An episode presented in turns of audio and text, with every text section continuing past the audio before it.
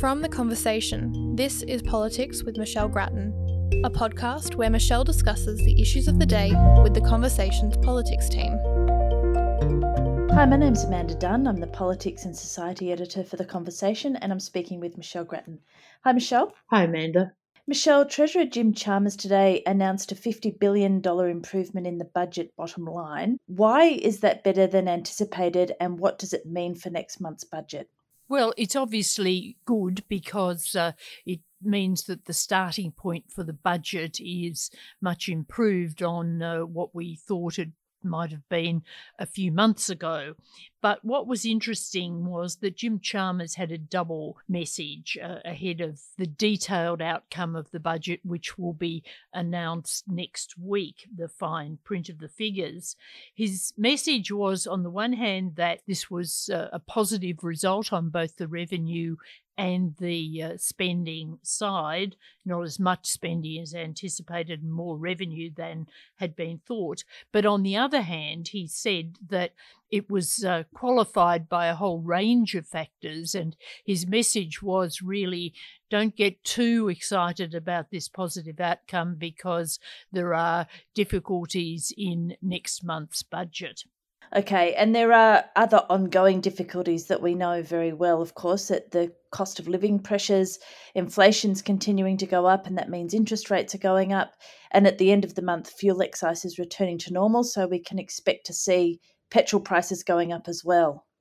Well, that's right. And certainly the government's giving no indication that there will be any fresh cost of living relief in the budget. The childcare scheme, which the government has said will be a, an important cost of living support, is not being brought forward. There were demands or requests at the Jobs Summit for that to come forward to January 1 from its July startup next year. That's not being done on cost grounds and also operational grounds.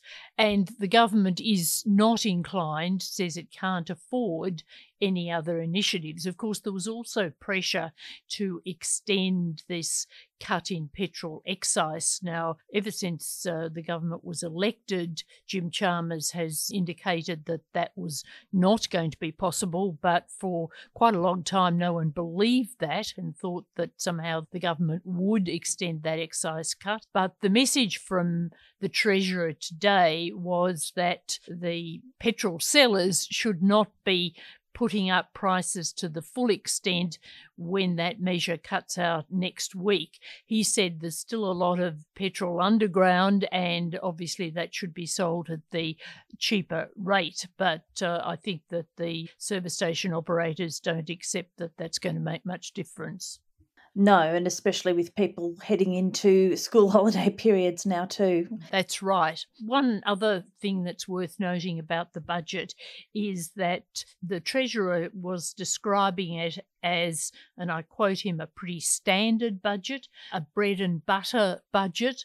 In other words, uh, I guess he's uh, trying to portray it as a sort of holding pattern budget, if you like, and suggesting that uh, in the, the budgets to come, there'll be more substantive change.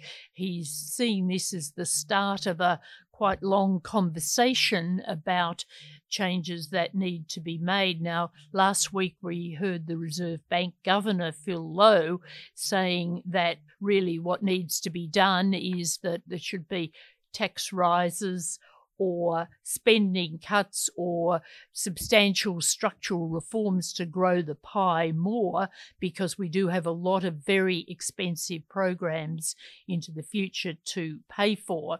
Now, the government, of course, has said that this term there won't be tax rises except for stopping tax avoidance by multinationals. But I think that we maybe will be softened up over the longer term for the need for tax rises. The final thing I'd say about the budget, Amanda, is that the government is looking very closely at programs that were announced in the last budget by Josh Frydenberg and other coalition programs. And I think that the inclination there is to cut or scrap spending that's in the pipeline where possible, saying that that's not justified. Okay, and Michelle, on another matter, a Guardian Essential poll today found there hasn't been a real jump in support for an Australian republic since the Queen's death. Now, this was always the commonly held idea that Australians wouldn't fully embrace the idea of a republic until after she had died, but this poll showed that just 43% were in favour of moving to a republic. Now, admittedly, her death is obviously still very fresh in people's mind, but that figure has barely moved in five years. So this doesn't seem to really bode well for a republic, does it? I mean, it seems like the overwhelming vibe on this is one of uh, deep ambivalence, really. I think that's right. And the result in a Morgan poll last week went in the same direction. So, what we've seen, I think, is just a, a, cooling in people's minds about the whole Republic push. It obviously, uh, years ago, a couple of decades ago, came to a head with that referendum, which failed. People after that, for a while, were still keen on the idea of a republic, but in recent years, it, it's just fallen away, and people these days, I think, have other priorities. So it would mean that the government, the Labor government, will have to, if it wants to pursue a republic, have a, a lot of work put into that effort to gear up enthusiasm. Now, of course, it also has a lot of time because it has indicated that this would be a second term priority if it gets a second term. The first term is very much the voice to Parliament, and that's going to be difficult enough. And I think if the voice fails, in a referendum, then that's a further setback for a republic.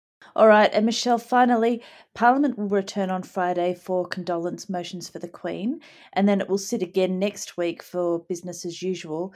What can we expect to see then? The big item will be the introduction of legislation for the Integrity Commission. We're still seeing the crossbenchers have queries and uh, exerting pressure on aspects of this issue, but the government will be anxious to get that legislation in and off to a, a, parliamentary inquiry because while it's been ambivalent about whether it will be able to get it through this year, I think it would like to have it through by Christmas and to be able to say, well, that's a, a big achievement that's done and dusted. So there'll be a lot of interest on the fine print of this model when the legislation comes forward, because of course there's widespread support for an integrity commission, but I think there will be quite a lot of debate about its detail and,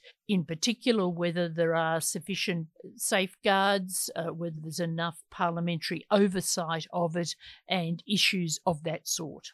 Yes, and obviously whether it has enough clout, right? That's right, both whether it has enough clout or whether it has too much clout. And of course, uh, what we won't know at this stage, but what will be quite critical, is uh, who will lead this body. All right, Michelle, we will look forward to that with great interest. Thanks very much for your time. Thanks, Amanda. Our theme music is by Blue Dot Sessions. You can find more podcasts from The Conversation on our website at theconversation.com.